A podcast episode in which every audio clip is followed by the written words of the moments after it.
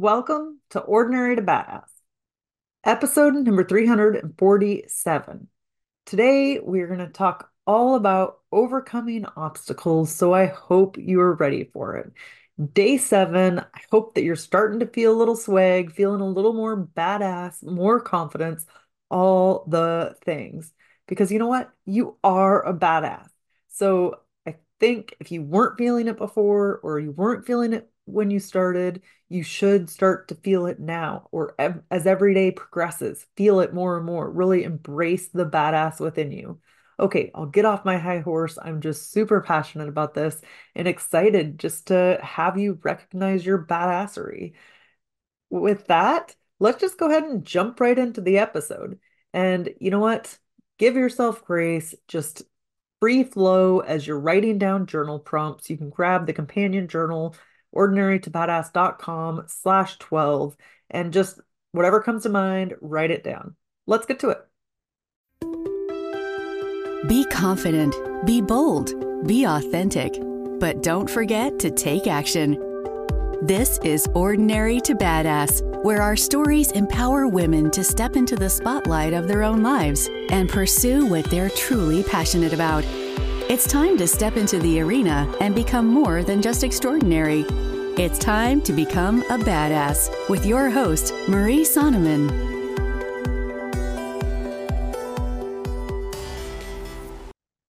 Welcome to Ordinary to Badass. Whether you're ordinary or badass, I am so glad you're here. Today is day seven of the 12 days of badassery, and I couldn't be more excited. We are going to talk all about overcoming obstacles today. And I'm going to be honest, I wanted to get more specific. So I chat GPT'd overcoming obstacles to get a little bit more specific on this one.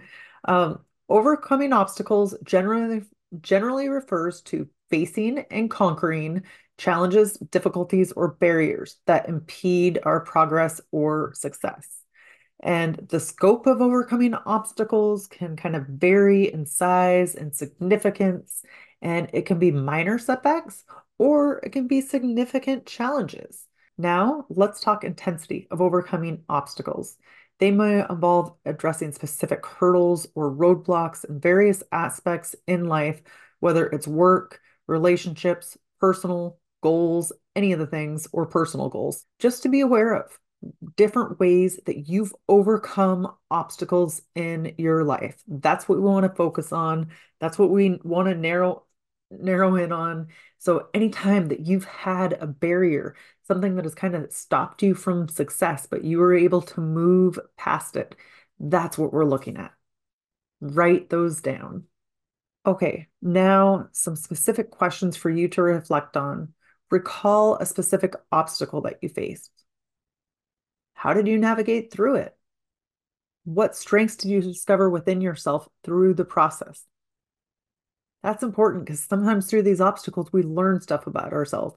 We might not learn it in the moment because it's hard, right? We're busy grinding or trying to get through it, trying to figure it out. But then after, you can be like, oh, yeah, I learned that about myself from that obstacle. Think about a time when an obstacle seemed insurmountable. Did you use certain strategies or mindset mindset shifts to overcome it? You might want to write those down so that you know for the next time you when you have a a similar type of obstacle or you're going through an obstacle and you're like, "Oh, but could I use that? Could I use what I used before?" That could be helpful. What have you learned about your resilience from your obstacles or from the obstacles that you faced? Now, I want you to consider a recent challenge that you encountered. How did you approach it? What positive outcomes or what personal growth came from it. Reflect on a situation where you initially felt overwhelmed. What actions did you take to overcome that overwhelm, to overcome that obstacle? How did it change your perspective or your character? Even some of these like seemingly small situations can have a huge effect on our character like one time I had an obstacle of somebody that I worked with. He he didn't work for my employer, but I had to, he was a company. We were contracted through or whatever and paying him for services. And he was a jerk. Every single time I talked to him, he was a jerk. And he would always like, it felt like he was talking down. And I didn't like it. It wasn't just to me, it was to everybody. And we were paying him, or our company was. So it was like, what the heck? And so then I finally said something because every single time I asked him a question, he's like, that was talked about in blah, blah, blah training. We explained this in X, Y, and Z training. And it was just so annoying. So I was like, Dear Michael, in the future, please do not respond to me that way. If I'm asking you a question, it's because I do not know the answer. So I'd appreciate you to just respond with the answer. Otherwise, it comes across as condescending. Now, that was one email, one day. But you know what? It gave me confidence. It was like, oh, yeah, I can speak up to, for myself. I don't have to let people talk to me like that. And I had talked to like two coworkers about it before I hit send. And they're like, Are you sure? What if they show the supervisors? And I'm like, I asked somebody not to talk down to me. How could you get me in trouble for asking somebody not to talk down to me, for not to be condescending to me? So that is like an example of something that was teeny tiny, and yet it gave me huge confidence. So look for those little times where you spoke up, where you said something, you overcame a challenge that situation could have continued to be a challenge if I had kept my mouth shut. And then never again after that point was it. So that worked, right? So reflect on those times of your own where you've had some, like, they're almost like micro moments. Like they almost, they feel like nothing or they feel so small, but yet they have a huge impact. They're the challenges you face day in and day out, and yet you choose to say something. You choose to speak up. You choose to do something differently. Reflect on a time or a situation where you initially felt overwhelmed. What actions did you take to overcome that situation? Have you ever had something where fear of failure held you back? And then one day you took on that challenge? One day you like punched fear in its face and you said, I'm not tolerating this anymore. I am going to keep going, keep pushing on. Reflect on that.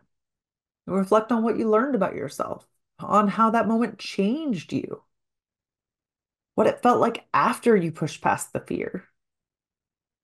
For any of these obstacles that we talked about, go back and look through them and look at the specific steps that you took to overcome them.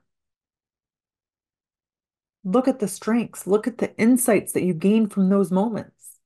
And then how can you apply those to future situations? How can you make that as part of your process when you encounter similar situations? How can you make that part of your process when you're facing obstacles? Stuff that helped us in the past is likely to help us in the future. We don't have to reinvent the wheel. We don't have to try something completely new. We look at our past to help us shape our future or push forward in our future or give us more understanding in the future what works for us and what doesn't. Okay. Make sure you download your companion guide, ordinarytobadass.com slash 12. And with that, we'll end our show. To all the badass women out there staying in their arena, wherever you are, whatever you're doing, own it and get after it.